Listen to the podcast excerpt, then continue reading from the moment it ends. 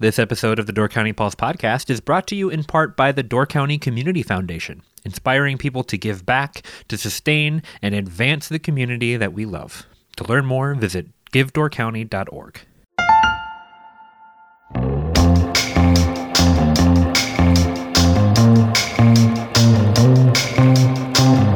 Hello and welcome to the Door County Pulse podcast. I am Myles Dannhausen Jr., writer and editor of the Peninsula Pulse. And today we're talking restaurants and uh, whatever else comes up here with Scott Watts from Hill Street in Fish Creek. Scott, how are you doing? Good. Thanks for coming in. You barely fit in here. Yeah, it's a small room, but we're making it work. Small room, big guy. Yeah. Yeah, you have, for listeners who don't know, Hill Street opened end of last summer? right? September 1st of last year, yeah. You had quite a journey getting your way to getting those doors open. Yeah. Um, and literally, not even just like this kind of philosophical life journey to it, but just multiple properties and restaurants to it. Yeah. So when I moved back to Door County, which was, I don't know, 10 years ago maybe, my plan had been to do some kind of restaurant. I had looked at the patio when it was for sale. Didn't work out, you know, shared septic or something like that. I didn't want to deal with. Looked at Carroll House, but then shortly after I moved back, I got married into a restaurant family, and I just figured two restaurants in one family, unless we're running them together, it's a recipe for divorce. So I had kind of positioned myself. Even if you're running them together, it's a recipe for divorce. Yeah, yeah. It's, it's all a recipe for divorce. yeah what you're doing now is probably a recipe for right divorce. yeah maybe I hope not but the cookery which is my wife's family's place wasn't going to be pushed aside obviously so I was more than willing to do some other things and turn down some restaurant opportunities or or food truck or whatever and then when it came time to take over the cookery that didn't work out and I won't get into that too much and then COVID hit and so we were just like scrambling to be like, well, what are we doing? And the options were leave Door County, basically, or start something else. So the Fish Creek Grill was for sale, and we closed on that the day that we closed on the property that Hill Street's at. So you closed on two properties same time? Yeah. But had no intention at the time of doing what we did. Had a whole plan of renovations drawn up for the Fish Creek Grill. and we're going to put a coffee shop into what it was my retail shop. So backtrack here. Oh, sorry. Your retail shop was Bison and Bison. Bison Bison. Which was yeah. a great spot for dudes to shop for gifts for dudes, really. Or And for whiskey. women to shop or, for or, dudes. or women. But like for me personally, who's like a terrible gift giver and shopper, Right. It was like, oh, hey, I can actually like go in here and I can just buy whatever's in here and somebody's going to be happy with it. But then, so you had that. Fish Creek Grill is the Yeah. place that was across from Gibraltar School Yeah. Auditorium. Older Was- folks know it. You know, depending on what era you started in Door County, it was Di Marini's or Portofino, Carlos or Bandito's. Carlos Bandito. it's like um, going farther back. There's other Yeah. ones, but There's a there's a music video shot there from when Sonny's was there. oh, I totally forgot about the Sonny's there. So there's a music video for all those who care. I won't call it an era because I think some of these things weren't long enough to Yeah. be an era. They were just like Yeah. a moment. There was at a moment. There's There's at least ten restaurants there. So you bought a gold mine just Yeah. winter after winter. well, and I I do feel like we could have done something good there, but it was such an old building and construction needs. The kind of the writing was on the wall, so so we we we bought both buildings at the same time. I was going to keep my shop because my side projects were sort of never intended to be the main life force of our family. That was kind of reserved for the cookery. And then when that flopped horribly, um, not the restaurant, but our, our Your plans. our succession plans took took a nosedive. But uh, when that happened, you know, these side projects I had kind of cultivated were useless almost. So we had to figure something else out. So I was going to keep Bison Bison, just make it half the size, bring in a coffee shop, continue renting, um, and then do this restaurant as our main gig. And COVID hits, and we don't know what labor is going to cost us. We don't know what any of these things are going to do.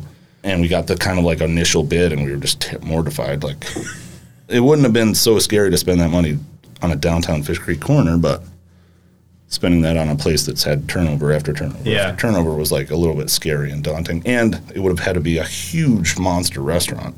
Yeah. And I think Karin, especially, was a little bit uh, traumatized from running a large restaurant. Karin grew up in a family running a large restaurant that breakfast, lunch, dinner, been in that family. Yeah, they- 60, 60 staff or, or more. Yeah. You know, just sort of, I think she was having some PTSD or not to belittle PTSD, but No, there Some- is some there is a like- restaurant version of Yeah, PTSD that yeah. like I it still wakes me up in the middle of the night. I still have the nightmares of trying to get people out of the bar or people not showing up for work and me being hosed in the kitchen, right? Right. Like there's legitimate family PTSD in terms of going through business with family. Right. And so I think that was part of it. I mean, I think I, I got to be honest, I think money was the biggest part, but also the idea of making it so large. I mean, that was Yeah. a really sprawling building. It, it was kind of the kitchen was in the middle and then this huge multiple dining areas around. It's how we used to design a lot of restaurants up here because for almost all of Door County's existence until the last 10 years, restaurants had to be everything to everybody. And you had to appeal to the masses and you had to try and get 300 seats filled Right. to make it work. It's the bowl model, it's the old Husby's model, the old JJ's model. And so you water it all down to hit as many people as possible. Yep. Then you got to staff the heck out of it. And only in the last 10 years have people tweaked that Yeah. to something similar where you ended up. Well, and I think too that it's not just that that was how it was almost how it had to be because, you know, It's how the numbers worked. yeah, you had so many people up here and half the amount of restaurants. So Yeah. every restaurant had to do, you know, 600 covers a night or 400, you know, whatever the numbers And were. you had to do them in two months. right. You know, you Yeah. had to do July 1st through Yeah. Labor Day back for so long. This is a shockingly odd. If you know, we you grew up here, and I grew up with a bunch of family up here, so I'm familiar. If you're not familiar with Door County and like how the economy works, it seems almost insane. Like, I know a chef. Not, I'm not going to name drop anybody, but I know a rel- relatively esteemed chef who is just like, wait, what? What are you doing? You're gearing up for the season. What is that? Because for him, every single night's the same. Yeah. You know, he's booked. He knows exactly how many covers. He's got it. Whereas for us, we're like, is June going to be where I sort of stop hemorrhaging money, or is that going to be next month? Oh, we had a bad weekend in June. Oh, line of credit. Right. Begging. We won't pay that bill this month, Right. kind of thing. My my wife, when I met her, and she was working in restaurants, and she worked for some really good ones in Chicago, and I I kind of asked her the same thing because my whole experience in restaurants was this seasonality. Right. So I was like, "What's the busy season?" She's like, "What, what do you mean by season?" Right. It's just we're just always busy. I'm like, so what do you mean? She's like, well, you just work. In, in that case, it's fine dining, and it was high pressure, and it was like you were lucky to Yeah. get your foot in the door. So it was, yeah, we just work 14, 15 hours a day, five days a week, all year long. Well, and, and you That's know, the world. you know how it is on a small scale. Like personally, if I'm go go go for a day, the second I sit down or or whatever, my go go go ends, or it's harder to ramp it back up. You know, that's and that's just on Yeah. a personal like four hour scale. you know, if I'm if I'm going to sit down and take a break, the chances that I'm going to be nearly as productive as I just was go out the window. So now now scale that up to you're dealing with multiple people who haven't maybe worked very much for the last two, three, four, six months. You know, mm-hmm.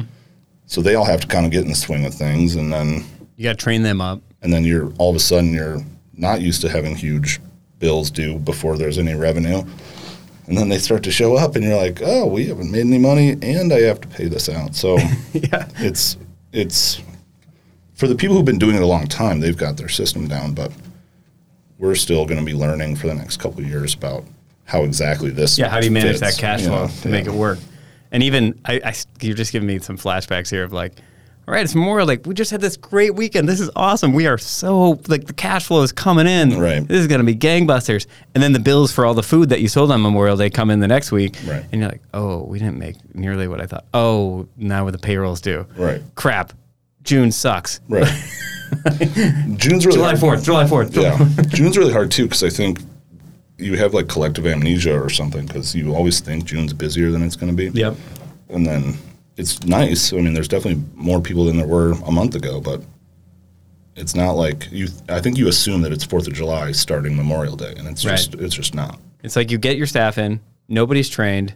Now, it, you've you're running it. You have some really good people who stick with you, and you're doing a, a year round thing, which is different. But you get staff in, they're not trained. You ramp them up. Even Memorial Day, they're not really that good, but you go through the the hell of Memorial Day, and you're like, okay, that'll pay off now for the next couple weeks, and then they're like, I actually don't have shifts for you for two weeks. Right. like, there's nothing going on. Well, that's hard too. So even doing the year-round thing, you know, in winter we're a tiny little. We've got a bar and four seats or four tables, so we can do it on a pretty small staff, and then we basically triple in size or double, you know, at least double in size, and then we have to staff up for that. And so I just don't necessarily see like nobody would design a, an economy like this, right? You know what I mean? Like so, so it's you're dealing with all the the realities of like this is basically we have three months maybe to you know or three and a half months to make 12 months worth of income not just for us but for anyone who works with us anyone who sells us things you know it's it's a really it's an odd waiting And then you're open for the rest of that time just to hopefully cash flow, keep people employed so you don't have a whole new staff the next year. Like I, I don't know how the people who are purely seasonal, like I, when when I was running places, we were always year round and you yeah, you have some new staff, but you still have a core of say like 16 people that are there every day all year getting better and better at their job all the time and Right. But if you're a seasonal place like say Todd Frazzoni at the ice cream factory, where each year you have a couple people, but I don't know, maybe, uh, and I can't speak for sure for Todd, but I'm guessing say like 80 to 90% of your staff are coming in cold. Right. like that'd be impossible. Well, and what's the hardest thing about, you know, for me running a restaurant is the hardest part isn't the menu. It's not even the ordering necessarily. It's the the training up of staff and the hiring of staff, especially when Yeah. there's there's a, a you know hundred other restaurants trying to hire that same person. Why would they want to come work for me? Right. So, and then if it's like you know Why do people work for you? I, I don't know. I'm sort of a maniac in disguise, I think. But but I always said about like bands, you know, bands are always kind of like having four girlfriends. So you've got to like each other, but not just two of you, three, you know, and then everyone else has to like each other. There's like permutations that happen, and and I think restaurants are even worse, where it's like you have to want to work here, we have to want you to work here, and you have to have the right schedule.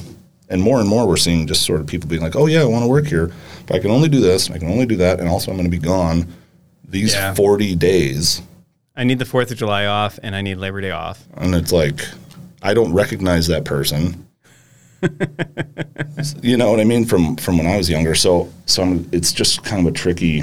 No, I hate that. You do all the restaurant stuff, and you're like, like, hey man, I really want to cook really good food, and I want people to have a great experience and create this cool vibe. And I'm managing towel and Yeah, reps. yeah. That's what the job actually is. And Yeah. payroll and QuickBooks. Oh yeah, and yeah, the fun. I I do get a good amount of the fun stuff. Like the menu's mostly mine and Karin's, but you know I would say it's eighty percent us, and then Vinny.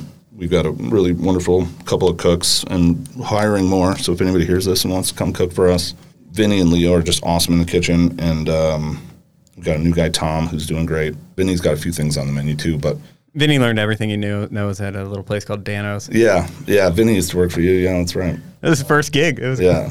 He was a little kitchen tyrant when he was 16 too. Yeah, I bet. so I've known Vinny a long time and love him to death. I, I don't want to say I'm surprised because I knew his credentials and stuff, but I've been pleasantly watching him operate a kitchen. It's it's been awesome. He's very clean and very organized, and couldn't imagine a better fit actually. So we sidetracked a lot about our, our stresses of, of restaurant life, but Oh, yeah. mainly yours now. I've been out of it tw- 20 years and it's still like half of what I talk about. Right. But your your complicated journey to getting to Hill Street. So for the listeners, so he, he buys Fish Creek Grill. Hill Street is what a long time ago was Daddy's, then Stillwater's, then it was Taco Cerveza. And so you have these both going on. You get into Fish Creek Grill, realize this is a big beast. Then how does how does this and you had those other plans for Hill Street that you talked about. How does it evolve into what you end up doing? Well, basically, the if I've got anything going on for myself, I'm I'm real. I don't stop thinking about. I'm kind of a dog with a bone, so I don't stop thinking about things when they're occupying my attention. I don't like take a break for dinner or whatever. I'm like interrupting dinner to talk about these things with my wife, who puts up with me for some reason. But so it was like it, the writing was kind of on the wall. It was like, there's no way we can do this, and I think it was maybe even like a couple days before we closed. So we're about to close on both properties. There's no real good way out and we get an email from Carrie at the Door County Auditorium. And she had expressed interest over there, but didn't know that this deal was in the in the works. And so I think she emailed Karin maybe. But um, basically I wake up, Karin's like, I just got this email. And she had said, Hey, I heard you guys were buying the property across the street. Let me just tell you what my thoughts were for it. You know, I think she was kind of her last gasp to maybe acquire it. And I don't know how huge her plans were at the time, like if she had been thinking about it for 10 years or what, but she obviously had put some thought into what she would do with the property. I can say going back from years and years ago, and my time on the programming committee there, that property was something that she and that committee had talked about. Like, oh, maybe that's one thing we could do one day. Right. Maybe, or wouldn't it be great? But it was like the auditorium had so many bigger fish to fry at the time that it was more like a pipe dream. Yeah. And so we took, and I'm like, so I spent the next 24 hours just nonstop thinking about, okay, what does that do for us? Because we were basically feeling like we jumped off a cruise and didn't have whatever those circular Life preservers? floaties are. And so it was like, oh, but there's a life preserver over there. What do we, how could we turn this scary thing into a potentially like mutually beneficial thing? So I thought about it, thought about it, and I was like, well, I can, I don't technically own my liquor license, but for all intents and purposes, I kind of own it. So I was like, well, I could transfer it to a different property. So I checked with the town to make sure that was doable, and I, you know, and basically formulated the plan for what is now Hill Street, and everything seemed to fall in line, and they got their their donors in line to make an offer, and we kind of made a deal with them to to sell the property but keep the liquor license. So Okay. So then we were able to transfer liquor license down, spent however long, like a year renovating, and got open in September. For people who don't understand Wisconsin's liquor license laws, the reason that's an important part of that deal, some people are like, well, why don't you just get a liquor license for Hill Street? Like, you can't just do that. Fish Creek had a reserve liquor license that they had been sitting on and never been willing to dole out, which they are now yeah, now it's now willing to dole out. Yeah. so the liquor license, they have there's a limited number, not to go deep into the weeds because you can go deep into the weeds on Wisconsin liquor law, but there are a limited number available, and you can't just hey, I'm opening a restaurant and now I have a, a liquor license. Right. It's you can't go and apply for it if all of them are taken. You can't just get one unless is- somebody gives one up, and nobody gives them up on purpose because they're worth a lot of money. Yeah. So like I, you know, Northern Grill when they got, they went from the 300 seat liquor license to the hey, you can have a liquor license no matter how many seats you have licensed. There's two different versions. That might have improved the property value there to like by like a hundred grand, Right. Just by having that little change. So these liquor licenses are extremely valuable, extremely rare to come by, Right. And that's why when you got Fish Creek Grill, it was important for you to transfer that down to Hill Yeah. Street. It wouldn't. None of this would have been possible without being allowed to do that, because just you know, not. I'm not trying to be like a policy wonk or something, but basically, running a restaurant is like a very slim margin business, and specifically liquor is your highest, one of your highest margin items. So it allows you to say, here, like if I was just serving you dinner and you were getting water, the amount of the, the energy and time and money that has to go into that plate, I would have to do, you know, you'd have to, there's a reason that the successful businesses or restaurants in this world are like huge mega corporations because they have the volume. So they, if they make a nickel per transaction, it doesn't matter because they're doing a billion transactions You need a a year. lot of nickels. Right, and and but for a small guy, it's like there's no way. So how do we make the margins seem slightly more attractive? And um, and alcohol is one of those high margin items. So As long as your bartenders aren't drinking it all. exactly, You can have that's some. that's what I have the cameras for. I'm always watching. So that transforms what was a beer and tacos place right before this, and it was a great beer and tacos place. And before that was Stillwater's, which is a great cheap lunch spot. Yep. But you have a liquor license there, you can kind of transform what you what your options are, Yeah. what kind of vibe you can create, what you can be a late night place, which Right. we can talk about too. But like you get that open, all of this convoluted path ends Right. up with you selling it to the auditorium, Right. Fish Creek Grill to the auditorium Yep. and putting all your energy into Hill Street, down kind of kitty corner from the Bayside, sort of. Yep. And so it's downtown corner. It's the outside in particular is very prominent. You can't miss it when we're open, and because we're a bar, and and so Fish Creek again. It's funny because you and I know all this history, but not necessarily everybody else does. But Yeah. Fish Creek had a couple bars downtown. So all the liquor licenses, there's seven, I think, in the town. Most of them are outside of town. So like the Greenwood has one, Alexander's has one, English Inn has one. So there's not a there's not like for for a while now, was Bayside was the only bar sh- shouldering the burden of of being the town bar. And so when the C&C Club was around, you know, it was a much more Yeah, everyone bounced between those Yeah. two places and had a great scene and Yeah. kind of it's one of those like you see a gas station on every corner of an intersection. It's like, well, that's because you know where you're going to get gas, and it benefits all four. yeah. Uh, Whereas like Husby's in the Bowl being right, Right. across the street. And so, If one's if one's having a lame night, right, go next door. If one's having a band and you're like, all right, I need a break from the band, you go to the other one. It's like you get your lounge bar. That's what the C&C versus Bayside always was. Monday Right. nights, C&C had taco night, and you go over there, hang out, get some street food, go over to the Bayside Yeah. for Monday night live music. Right. Once the Bayside got packed and the temperature got so you you're just gross and sweaty in there, you're like, I need a break. I'm gonna go to the Bayside Yeah. for a beer, and then go back to it. right. Well, and we would always see people, you know, our, part of our crew. You'd see them on the street going the opposite direction. So it'd be Yeah. it'd be oh you're heading over there what's it like over there and you'd be you'd have a quick talk and then you'd meet up again later but it was like a constant sort of it was like Right. a, an hour here walk over an hour there And Fish Creek lost that when the C&C Right. was open. right about 10, 12 years ago. yeah something like that and so we're hoping to get that back going again i've, I've got a good relationship with the bayside and um, some of the employees there are friends of mine and and we're hoping to have that sort of relationship again. Hey, you're you guys are packed. Send people our way, or we're too small, especially in the winter. We're like a, a cozy spot. Well, yeah, come and see us. But you know, if you got a group of ten, you know, maybe maybe over there is better, and and whatever. So You're like, if you have like seven kids in your party, go to the Bayside. yeah, well, Bill Bill Beetleman, he, he yeah, wants yeah, you over there. Yeah, he loves kids. Um, when you reopen, though, you have like kind of that new model for Door County Places, which a lot of people are doing now, but like I think you're doing really well.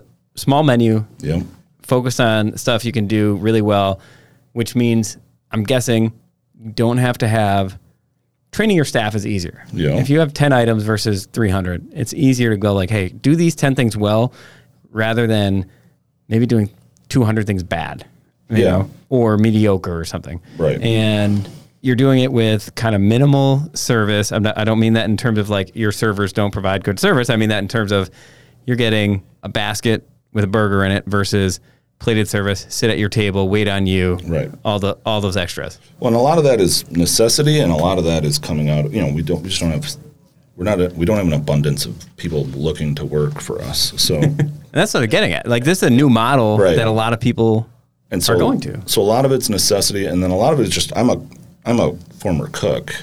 Um, I'm a cook at heart, I would say. So a lot of it comes out of just like what I wouldn't do to go back in time and work that job with some of the rules I'm implementing here. You know, it's like and th- those rules are no substitutions. Yeah. Yeah, no substitutions, no modifications. You know, we're, we're not we're not trying to be jerks about it, but Little bit. No. I think I'm just sort of naturally a jerk sometimes, but I'm not trying to be. No, it's it's coming out of a place of so we're already in a hiring lull. There's not an abundance of people looking to work, period. And I don't mean that in a global scale. I just mean there's a lot of businesses and there's not as many people, so everyone's kind of Yeah. and and so for for me the hardest part of you know if i've got five different positions to hire for the hardest one to hire for is my cooks and I'm, being a former cook i thought about no subs and no mods you know 20 years ago um, and what it, if Every I ever- minute of every day in the like if- kitchen. if i ever had if i ever had that opportunity to have my own place what would it look like and for people who haven't ever cooked in a kitchen there really is like a like I used to get I, d- I don't know what to call it, but I would get like almost dyslexic when you're really really swamped. You've got all these tickets, you got 20 different sandwiches, and they all have some weird thing that's abnormal about them. So Yeah. this one doesn't have onions, this one doesn't have a bun, this one has extra mayo, and so you're like you're like I would get the, to the point where I wouldn't be able to read.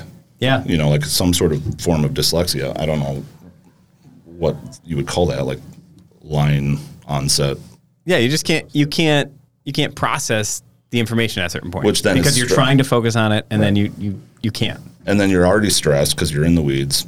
So this isn't like this isn't us being like our food is so amazing that you can't change it. It's more like no, this is an attractive thing so that I can hire more cooks, and It's probably the only reason Vinny works for you. It might be I don't know, uh, but I'm just giving Vinny crap. I He's, know, I know. he's a good dude. Soon to be dad. yeah, I'm excited about that. So yeah, it just it makes the cook's life better. Yeah. It makes, makes- their day like I- I'd say like half of the arguments between wait staff and cooks, or Yeah. half of the things that get screwed up in a kitchen, Right. are due to a substitution or modification. Yeah. Now at the same time, I also like I'm one of those guys. I'm, I can't eat peanuts. Right. Like, and back in the day, I used to scoff at if somebody said I'm allergic to onions. I'm like, who's allergic to onions? Or I'm Right, allergic to gluten. right. Like, sure you are. But then I'm like, oh, now you, as you get older, you know those people, and you're like, oh, that really, that really sucks, Right. Right. But on the flip side, in the kitchen, you screw that up, that means you have to. It just sets you back. Yeah. And if you're doing 300, 400, 500 a night, Yep. or even 100, it's just all those things are what end up creating the animosity between the server and the kitchen Yep. and setting the whole service on fire. Well, and so operationally, it's it makes everything smoother. There's less mistakes from the front because you didn't you didn't forget to say no onions because you don't have that option to say no onions. So or your server didn't come to the window and say, "Yeah, that burger's half onions, Right. half no onions Right. on that burger," and the one half is allergic to Right. them because you get servers who will do that kind right, of thing. and so you, you eliminate that, which makes their life easier, makes the cook's life easier. But unintended consequences that I wasn't really thinking about are like the food comes out so fast that people think we're like pre-making it. Like it's really, really fast and consistent. I wasn't thinking about that when I made up the rule. I was thinking about making the life better for my cooks because that's a really hard job that doesn't probably get enough respect or Right. or uh, or whatever. And well, that's how great is that? The food comes out really fast and it's really consistent, and it, in my opinion, it's really good. What more could you ask? is for, really good. You know. So there's other little rules that we have that are getting more pushback than that. Like what? Come on. Well, I'll t- yeah. well, you have no takeout, right? no takeout because that's again, you know, I don't need a full. Re- and when we're open, we got two bars, inside and outside, and you're dealing with that. You've got 20 tickets. You're turning some of them around so you don't have to read them, you know, because you can focus on need them. to- And then all of a sudden, 15 sandwiches come in from some faceless person online. Like I don't want to do that to my guys, and and um, and again, I'm not. There's no no part of all my rules are like against modif- modifying things or against substitutions or against to go food or against ketchup, which is a huge problem in my restaurant. But um, it's not, I, I like ketchup. I like taking food to go. You know, it- it's more just this particular restaurant and how we've designed things. This is what works, and it works really well. This episode of the Door County Pulse podcast is brought to you in part by Door County Medical Center. Are you looking for a job in Door County with excellent benefits, culture, and potential for advancement through tuition reimbursement programs? Door County Medical Center is hiring. For more than 75 years, Door County Medical Center has been the leader in health and wellness for Door and Kewaunee counties. Their integrated medical center provides a wide range of specialties, including primary care, behavioral health, general surgery, the Women and Children's Center, the Door Orthopedic Center, the Door County Cancer Center, and more. To join the team, apply today at dcmedical.org/careers. For people who need further background on this topic, go back to our podcast with James Larson, where he responds to Yelp reviews and TripAdvisor reviews when somebody says, I wanted this, but this dive bar didn't have it. And he says, You came to a dive bar. Yeah. I'm shocked you got dive bar food. Right. Like, but that that's part of it. Like every restaurant doesn't need to be all those things. Right. And unfortunately for some people it means they may not Right. like what you have to offer. We might not be for everybody, and that's fine because I don't think we could handle. but if you want a good burger, Thank you. it's a good burger. Well, and I think too that I, you know, I get it. We are in the service industry. Part of our job is to serve people what they come to look, you know, what they're looking for. But I also think there's an element of Burger King went way too far with you can have it your way or whatever, and it just got to this point where everyone's like, and then everyone got terrified of Yelp In, in like the 2010s or whatever, and and it was like. So in the 80s and 90s, it was you can have it your way, and then Yelp happened, and people thought, "I'm going to complain about this," and restaurants were terrified. Mm-hmm. And they said, "Oh, well, just take it for free then. Yeah. Please, so so sorry. Please don't please don't give us a bad review, person that we just made food for and t- tried to take care of, and maybe we failed because we're human and we fail sometimes. Please go home and shit on us online. you know, it's like I think there's an element of you can tell that like people actually like the rules in a weird way. Like Yeah. 99 out of 100 people that we serve are kind of either okay with it or they kind of dig it. And it's just that one out of 100 people that that we weren't going to please anyway. So Yeah. so it's working for us and I think Well, you can kind of curate your clientele to some extent Right. too. You know, like another example of that Roots Inn and Kitchen in Yep. Sister Bay. That used to be your classic doilies bed and breakfast place, and they changed the vibe there, and they changed their clientele by doing it. Right. They they were like, hey, we're we full disclosure. I used to get in fights with the people who had that place in its previous incarnation because they had a bed and breakfast located right next to a bar, and then they would complain about there being bar noise next door. And hey, the bar was there first. Right. so, so Roots and Kitchen, uh, the new owners knew seven, eight years ago, whatever it is. Yeah. You know, they come in and they say, "All right, we're gonna, we're a bed and breakfast next to a bar. Let's create a bed and breakfast that caters to the kind of people who would want to be next to a bar." And so they've got they changed the vibe and they they do phenomenally. I, Yeah. I think um, from all outward appearances. Well, it's really. I mentioned that I, when I came back to town, I was looking to do like something. I didn't know what exactly, but I looked at a bunch of places, and, and the Inn at Maple was one of them. I looked at the Carroll House, and I looked at the patio, and I just really like that. Turns all- out you should have bought them all. well, yeah, but but it, but it's what's fun about it for me is that like all none of those places are sitting there stagnant and and nothing's happening. Patio, I heard, is coming back this July, I think yeah, I think so. Um, you know, Roots obviously took over the Inn at Maple. The people running the Carroll House are awesome, and I like what they're doing there. So, Mm-hmm. like, the thing that bothers, you know, so bringing up the cookery again, the cookery's sitting there empty, and the owners aren't restaurant; they're just owners. They Yeah. they're like a development company from Green Bay or something. So, like, I'm not mad at them for not showing up, but like, it doesn't look good for the town. It's not good for all of us. Like, there's something about even if you don't like somebody, the fact that we're all kind of in it together Yeah. fe- feels good. And so when something's sitting there empty, it feels like it has an impact. Yeah, I mean, I mean, you and I have had really long text threads about some of these kind of things, and you just mentioned a few of those places in Sister Bay, and I was explaining this. Maybe it was to you, or maybe this was on the podcast. I can't remember. I spout off a lot, so it could be any particular venue. It could have been at the Bays game. Who knows? But Sister Bay got extremely fortunate, right? Like 10, 12 years ago, they happened to get a bunch of people who bought a bunch of restaurants and didn't know what they were doing, myself included. And that happened at I won't name names, but like six, seven different key places were taken over and were closed or verge of closure or in foreclosure within like a one year span. And then the next wave, they happen to get extremely lucky with Chad James and John at Husby's. Mitch Larson takes over that corner business, which is now on deck, a guy who was born and bred in, in Sister Bay. Mike Dobner goes and takes over what was in a Christopher's and builds the boathouse out of it. Al's family finally does something with that empty lot next to Right. uh, the restaurant. Britt comes in and opens another Wild Tomato. Like you get a bunch of people who know how to run restaurants, and for the most part, people with deep local ties who care about the town happen to buy all those places. Yep. And the previous wave were some people like either trying to make quick buck, didn't know what they were doing, weren't invested in the town, so when it when it didn't work perfect, just bounced. Right. And Fish Creek is in sort of a little bit of that stretch, maybe with some of the places where you don't have as many people doing what you're doing, where you're like, hey, we're going to do something cool. We're committed to this town. I want to make this happen. And, you know, it's, Sister Bay did a lot of things to develop the town, but if you don't get that right mix of people who buy in, Right. you don't get that. If you don't get Colin and, and Sarah at Roots, Roots That's- it's a totally different thing. Yeah, exactly.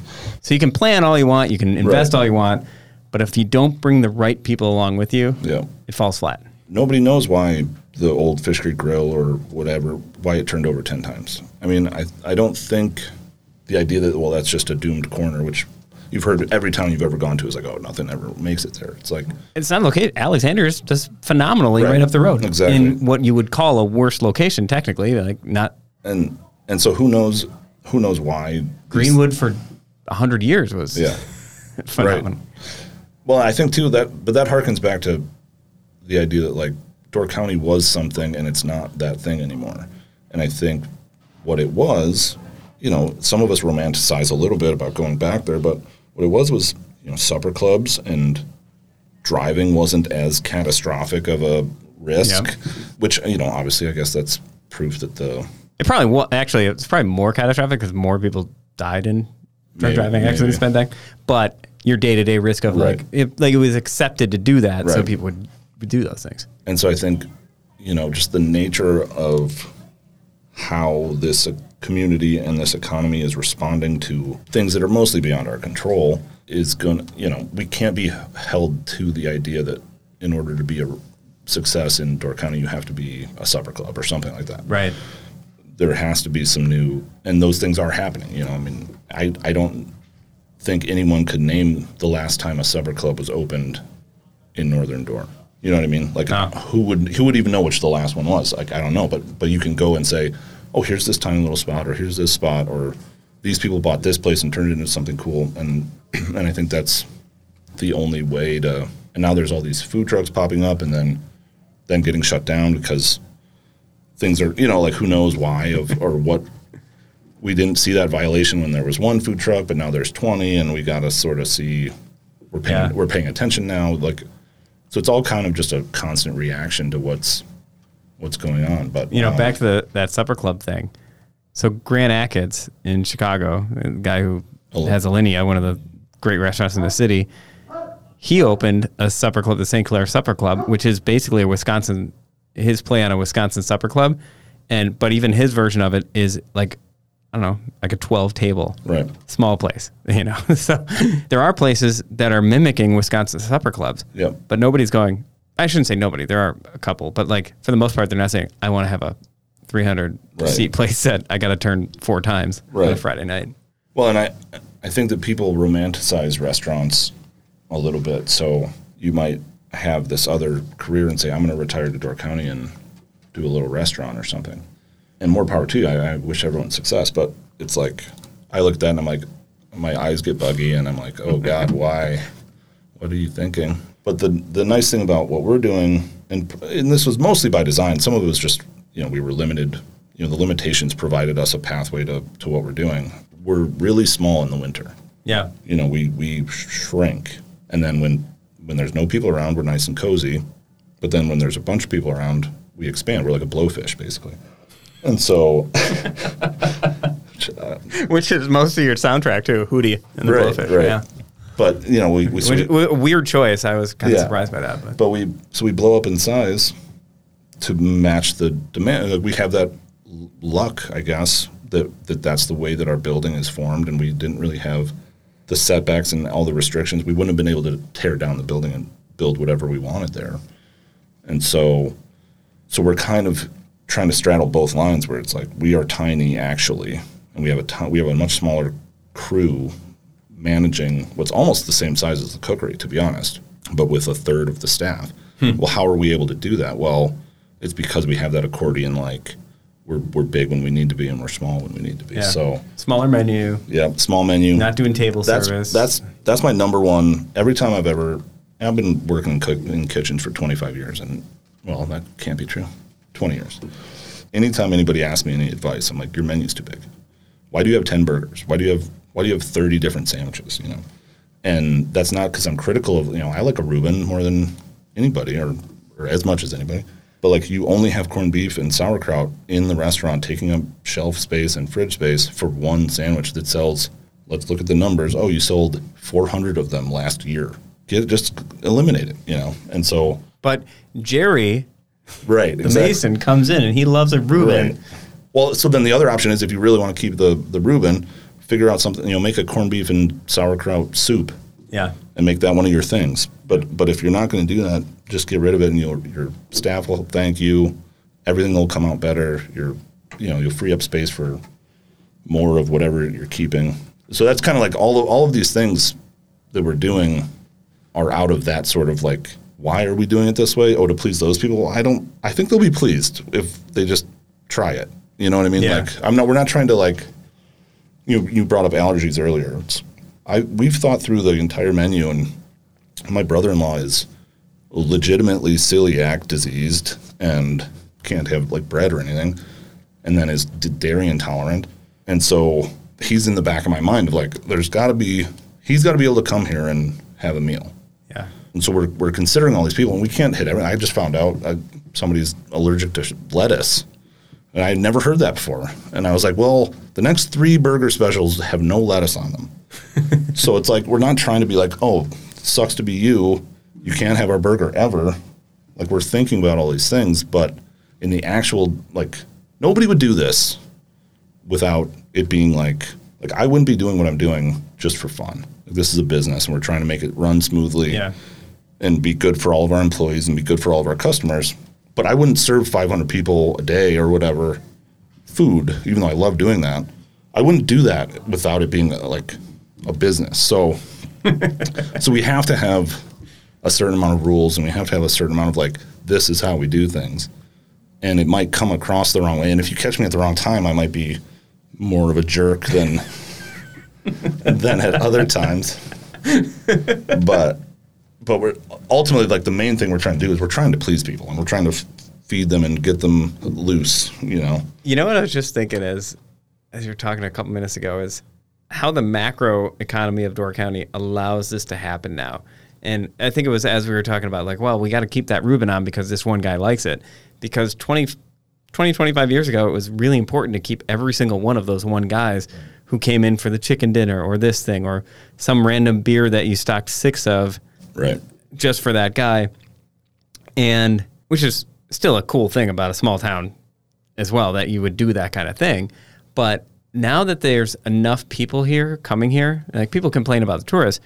10, 12 years ago, we everyone thought it was impossible to have, say, like sushi in Door County Right. or fusion bowls or tacos and like gourmet tacos or fine dining restaurant or a fine dining restaurant that was open in the winter at all. Like all that stuff we always thought was impossible because you couldn't turn over, you couldn't have enough people, you could, didn't have enough people who would try this specialty item, and now we can have specialty restaurants. One because we finally thought about it, but also because there's enough people here that just like there's a critical mass that you don't have to appeal to all of them. You can go, hey, I have, I can carve out a business out of the people who will put up with Scott, right? Right. You know, so to speak.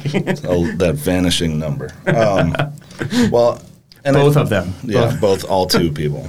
But they, I think too, it's like I've always kind of been of the opinion that if I was trying to please everyone, which I'm, you know, it's it's weird rhetor- rhetoric or, or semantics or something, but it's like if I was trying to please trying to please everyone, I would probably please less than I'm doing now. You know what I mean? So like it's like the juggle, it's like juggling four balls. You're going to drop all four, but if you just juggle three, you can do it all day. yeah. It's that kind of approach where you know, and also shout out to Kenny Shopsin who's passed away, but he said in a documentary that I love and I've seen a million times called "I Like Killing Flies," but he said something along the lines of like, "What am I supposed to do? Like, other than be open for thirty years serving you food? Like, and in his and that was a response to you know, do you feel bad about you know not pleasing everyone or when somebody's upset or whatever? It's like, what am I supposed to do other than what I've been doing for 30 years? Like nobody else is in this building feeding you for 30 years. That's me. And obviously I don't have 30 years under my belt at, at Hill Street, but there's an element of like when people are really upset, they have the option to just go and not come back. And that's fine. Like I'm, I'm not going to take it personally. Like we're not for everybody. But if you come at us about it, it's there's a, there's an element of like, what do you want from me? And now you you know you're poking the bear a little bit, and I'm going to get mad because like we're not trying to ruin your day. Clearly, Yeah. you know nobody in this building is trying to ruin your day. So we're trying to make your day better. And if we failed at that, I'm sorry, but what do you want from me? You know. you know, we we talked a lot about this philosophy and stuff, but I don't think we actually told the listeners like if they have no idea what Hill Street is, what's like three four lines to describe what your restaurant is. Hill Street is just trying to, f- well, we're a bar. We've got an indoor bar that's open basically, we call it year round, but it's basically like 10, 11 months, depending. Um, and then we've got an outdoor bar that opens from May 1st to Halloween. And in, in addition to no substitutions and no modifications, we also don't have a jukebox, and you can't get ketchup because we make our own house condiment. I like how Um, you put this in your. This is your elevator speech. Yeah. What you can't do. Yeah. And and basically none of that is like I developed the condiment. It's called Highway 42 sauce. We make our own steak sauce called Highway 57 sauce, which goes into Highway 42 sauce because that's how dumb I am. but it's basically a mix of like mustard, ketchup, mayonnaise, our our house steak sauce. I developed it to be a catch-all to please everyone in the sense of like, what do you do? You put ketchup and mustard on a burger. You should like this. But the reasoning behind it was we have very limited space, so I don't have room for cases of bottles of Heinz ketchup. You know, I just don't. We don't have the space for it. So, and then also I hate crusty Crusty ketchup. crusty bottles. ketchup bottles is like the biggest pet peeve of mine when I go to a restaurant and filling ketchup bottles is a pain so I don't Yeah. want my staff to have to do that. So it all has it has multiple reasons for it but it's also really good. And so I mean not everyone likes it but again we're getting back into philosophy. Um This is your long elevator speech I know. for your restaurant. Sorry. here. Yeah. So all right, where, where was I? We're a bar. Scott is a marketing whiz. Yeah, yeah. Just Here's all the things I'm going to tell you no about. um, we're a bar, good vibe. The reason we don't have a jukebox is because there's nothing worse than having some vibey thing going on, and then somebody comes in with a completely different vibe of a song, or a bachelorette party shows up and wants to play Taylor Swift for the next two hours. Which nothing against Taylor Swift or bachelorette parties, but but if it's not fitting the vibe of what's going on, then it's just going to be this weird dissonant thing. That Yeah, the digital jukebox killed everything Yeah. because it used to be you could go, we're this kind of bar, and you fill the jukebox with the music that fits that bar. You slide in a couple other albums here and there for like the random day, or but you know, Mink River Basin used to have you know be Metallica and all this stuff and hard rock, and that was the vibe you got there. And Husby's would have a little bit softer vibe of that, but some of the same stuff. Unfortunately, for a long time we had Frampton's double album on there, which some people would come and play the entire double album, which was um, infuriating. Right, sure. Or some people would play the Metallica with the orchestra. What the heck was that one? Um, the San was it San Francisco Symphony or whatever?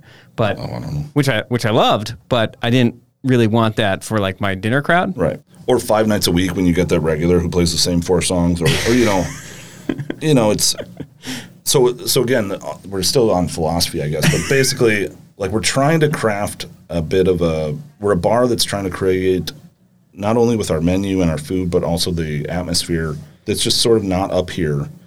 It's not like a Northwoods bar, which I love Northwoods bars, but we have a few of those up here that I love. Husby's is probably my favorite bar of all time. So, but what am I going to do? Kind of try to be the Fish Creek version of Husby's? Well, we we have a, a classic tavern across the street. It's called the Bayside that everybody knows already. So we're we're sort of like You- You'd have to shoot a moose, I guess, to have something. so we're trying to like set ourselves aside in the sense of our food is a little bit different and funky and, and very good, but but it's not for everybody necessarily. And our vibe is a little bit funky and not for everybody, but we like it and people seem to like it. And you said you've never been to this bar. I, I think you said this, but like, if anyone's been to the California Clipper in Chicago, it's kind of somewhat of that vibe with the like red booth seats and everything. California Clipper is a favorite of mine from Chicago, so play like honky tonk music and Yeah. random stuff. But Well, and you know, Karin and I had eight. We had three construction projects in 18 months during COVID. So we, you're really good at life. well, no, or really bad at it. But um, but basically, you know, we we developed that. This was our third. Hill Street was the third one. We got good at that sort of back and forth ideating. Where you know, I'm not good at computers or anything, so we were posting. We were just taping up pictures of stuff on the wall, and then that would come down, and something else would replace it. And it was, so, so we were sort of. I went to art school, so it was very natural for me to have kind of a. It was like a, a big thesis project, basically, mm-hmm. and I think it came together pretty well. It's not done yet, but we had to get open because we were just hemorrhaging money constantly for the last three years. But so it's it's still a work in progress, which also is nice. Like if it was done, I would almost be done with it, if that makes sense. Like Yeah. I, I don't like being there when we're not busy because I need I need to keep it going, or I'm going to sit down, like I said before, and like not rev the gears back up. So, mm-hmm. so I like that we're still kind of changing things, and the It's nothing worse than a slow restaurant shift. oh my god, I feel so bad. Our inside bartenders, since it's been nice and the outside bar's been open, they're just inside. When you're when you're I here?" busy, even if you're slammed and you're like ten deep in the weeds. It's like it's more fun to be in Yeah. that situation than it is to be dead. And we've always Unless told you're ravenously hungover. Yeah. But Well, yeah, but then you don't want to be at work at all anyway. but um, we've always we always remember that like June is that month where people are going to complain because it's not busy enough, and then two weeks from now they're going to complain that they're too busy, and it happens every single year because Door County is that insane. Like, why did we figure this was the way to have an economy? But we're you know we're on the cusp of about to be too busy. But you don't see that in June when you're sitting in the bar by yourself and Yeah. everyone's outside having a good time, and you're you're stuck inside looking out the window like, is anyone going to come and have a drink with me? Um, so I feel really bad to all my inside bartenders. But so if you if you hear this, go inside and say hi at least. Don't just mention- don't just use the bathroom and then go go sit and talk to the bartender because they're probably bored out of their minds. you should mention that you have put that liquor license to use. You do have a really cool cocktail menu as well. So a good reason to go visit those bartenders. Yes, exactly. Yeah. We are creeping up on an hour, Scott, and we didn't even get to the Bays, the Packers, Well, you're just gonna have to have me back. I Door guess. County politics, town, how mean- they're going to decide the liquor license in the town of Gibraltar that they're handing out. We got a lot to cover. We'll may, might have to do a series of podcasts that d- will have diminishing returns in terms of listenership. Yeah. but- Well, you um, know, you know that if you put a mic in front of me, I'll just keep talking. So and maybe maybe we'll we'll do eight or nine episodes, and by the end of it, you can you can give a one paragraph synopsis of your restaurant.